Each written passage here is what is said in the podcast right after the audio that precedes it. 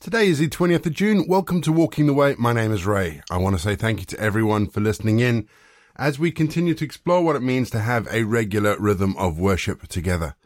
And if you're joining us for the first time, let me explain that each episode follows a really simple pattern of prayer, scripture, and music. So having explained how it all works, let's start today's leg of Walking the Way with our opening prayer. Let's pray, shall we? Yes, Lord, you are our lights our salvation as well as our strength. Forgive us for allowing fear to rule us, as it does much more than we care to admit. This fear has a thousand names, but your perfect love casts it out. We need to come to you this hour. We need to come to you as those who are in need. We need the breath of your Spirit to blow through us, the brightness of your light to shine in us and around us the fire of your love to bring us to life right now, and the sight and sound of your glory to bring forth our hallelujahs. Lord, revive us again, again and again and again. This we pray, in the name of the one who set his face to Jerusalem, your Son Jesus, our Christ. Amen. We're going to have our first piece of music just to give us some time to center our thoughts on God, and then we're going to get into our Bible readings for today. And in our Bible readings today, we read we read about David. We meet David for the first time, and we begin Paul's first letter to the Thessalonians. I also need to add that at this point in time, into our Samuel readings, we're also going to start to add Chronicles as we start to read about the account of David, and we build up to sharing the story together between Samuel and Chronicles, then later on into 1 Kings. We'll see you on the other side.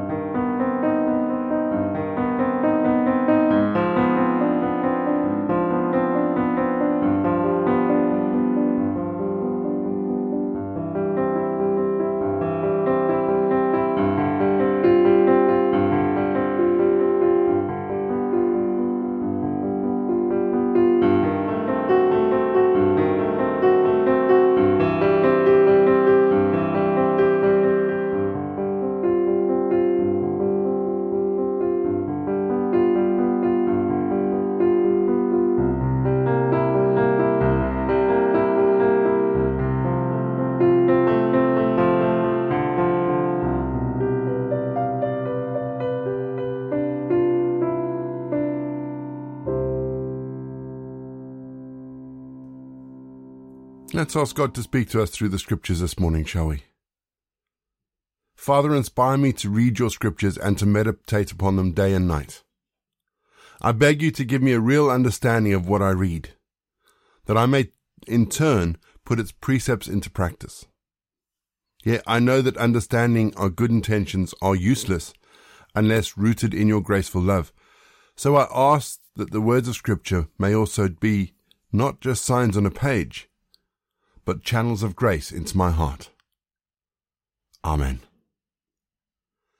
And our Bible readings this week are taken from the contemporary English version. And we're beginning with 1 Samuel 15. One day, Samuel told Saul, The Lord had me choose you to be king of his people Israel. Now listen to this message from the Lord. When the people of Israel were on their way out of Egypt, the nation of Amalek attacked them. I am the Lord all powerful, and now I am going to make Amalek pay. Go and attack the Amalekites, destroy them and all their possessions. Don't have any pity. Kill their men, women, children, and even their babies. Slaughter their cattle, sheep, camels, and donkeys. Saul sent messengers who told every town and village to send men to join the army at Telaim. There were 210,000 troops in all, and 10,000 of these were from Judah. Saul organized them, then led them to a valley near one of the towns in Amalek, where they got ready for a surprise attack. Some Kenites lived nearby, and Saul told them, Your people were kind to our nation when we left Egypt, and I don't want you to get killed when I wipe out the Amalekites. Leave here and stay away from them. The Kenites left, and Saul attacked the Amalekites at Havilah to Shur, which is just east of Egypt. Every Amalekite was killed except King Agag. Saul and his army let King Agag live, and they also spared the best sheep and the cattle. They didn't want to destroy anything of value, so they only killed the animals that were worthless or weak. The Lord told Samuel, Saul has stopped obeying me, and I am sorry that I made him king. Samuel was angry, and he cried out in prayer to the Lord all night. Early the next morning he went to speak to Saul. Someone told him, Saul went to Carmel, where he had a monument built so everyone could remember his victory. Then he left for Gilgal. Samuel finally caught up with Saul, and Saul told him, I hope the Lord will bless you. I have done what the Lord has told me. Then why, Samuel asked, do I hear sheep and cattle? The army took them from the Amalekites, Saul explained. They kept the best sheep and cattle so they could sacrifice them to the Lord your God, but we destroyed everything else. Stop, Samuel said. Let me tell you what the Lord told me last night. All right, Saul answered. Samuel continued, You may not think you're very important, but the Lord chose you to be king, and you are in charge of the tribes of Israel.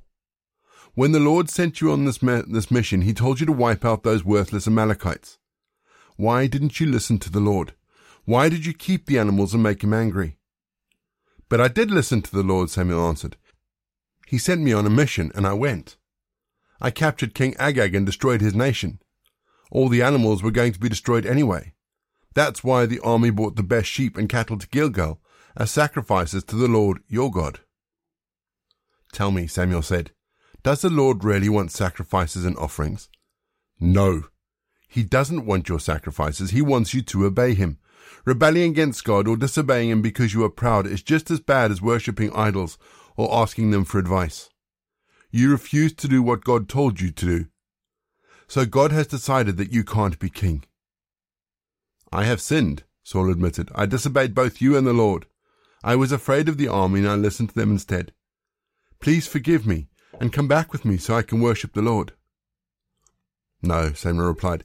You disobeyed the Lord and I won't go back with you. Now the Lord has said that you can't be king of Israel any more. As Samuel turned to go, Saul grabbed the edge of Samuel's robe. It tore. Samuel said, The Lord has torn the kingdom of Israel away from you today, and he will give it to someone who is better than you. Besides, the eternal God of Israel isn't a human being. He doesn't tell lies or change his mind. Saul said, I did sin, but please honor me in front of the leaders of the army and the people of Israel. Come back with me so I can worship the Lord your God. Samuel followed Saul back, and Saul worshipped the Lord. Then Samuel shouted, Bring me King Agag of Amalek. Agag came in chains, and he was saying to himself, Surely they won't kill me now. But Samuel said, Agag, you have snatched children from their mother's arms and killed them. Now your mother will be without children. Then Samuel chopped Agag to pieces at the place of worship in Gilgal. Samuel went home to Ramah Saul returned to his home in Gibeah. And even though Samuel felt sad about Saul, Samuel never saw him again. The Lord was sorry he made Saul the king of Israel. One day he said, Samuel, I've rejected Saul, and I refuse to let him be king any longer. Stop feeling sad about him. Put some olive oil in a small container and go visit a man named Jesse who lives in Bethlehem. I have chosen one of his sons to be my king. Samuel answered, If I do that, Saul will find out and have me killed. Take a calf with you, the Lord replied. Tell everyone that you've come to offer it as a sacrifice to me. Then invite Jesse to the sacrifice. When I show you which one of his sons I have chosen, pour the olive oil on his head. Samuel did what the Lord told him and went to Bethlehem. The town leaders went to meet him, but they were terribly afraid and asked, Is this a friendly visit? Yes, it is, Samuel answered. I've come to offer a sacrifice to the Lord. Get yourselves ready to take part in the sacrifice and come with me. Samuel also invited Jesse and his sons to come to the sacrifice, and he got them ready to take part. When Jesse and his sons arrived, Samuel noticed Jesse's oldest son, Eliab. He has to be the one the Lord has chosen, Samuel said to himself. But the Lord told him, Samuel, don't think Eliab is the one just because he's tall and handsome. He isn't the one I've chosen. People judge others by what they look like, but I judge people by what is in their hearts.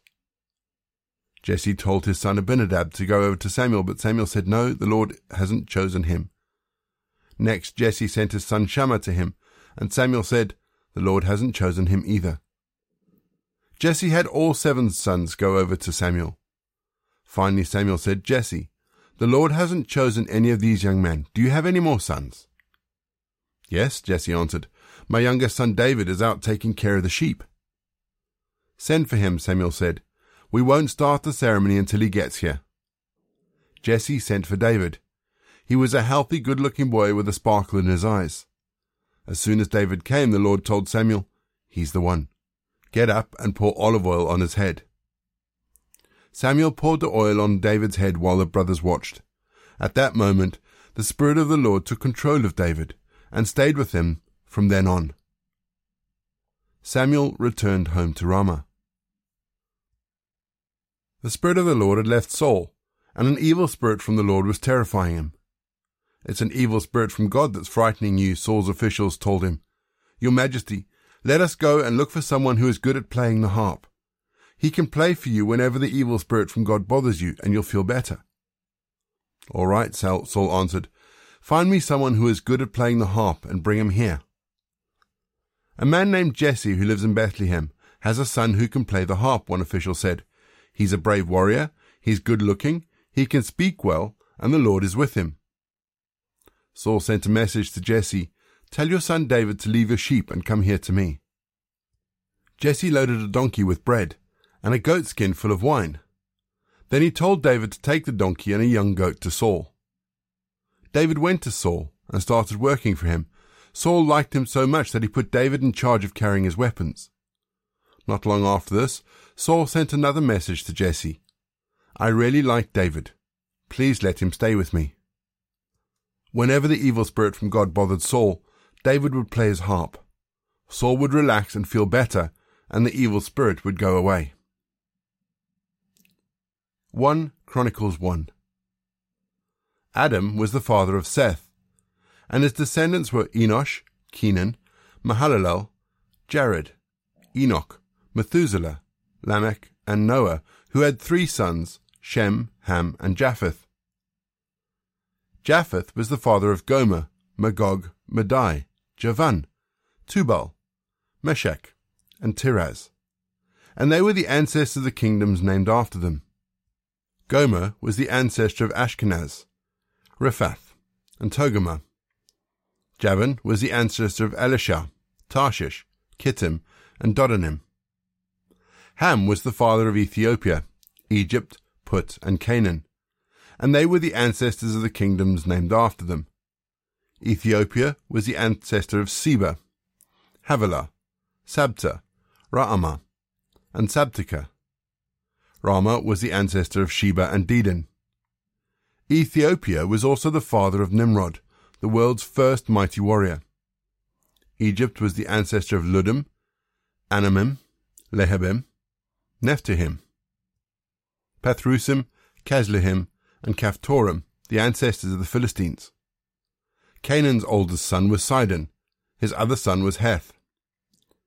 Canaan was also the ancestor of the Jebusites, the Amorites, the Girgashites, the Hivites and Arkites, the Sinites, the Arvadites, and the Zemarites, and the Hamathites. Shem was the ancestor of Elam, Asshur, Arpachshad, Lud, Aram, Uz, Hul, Gether, and Meshech. They were the ancestors of the kingdoms named after them.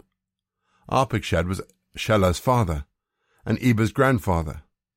Eber named his first son Peleg, because in his time the earth was divided into tribal regions.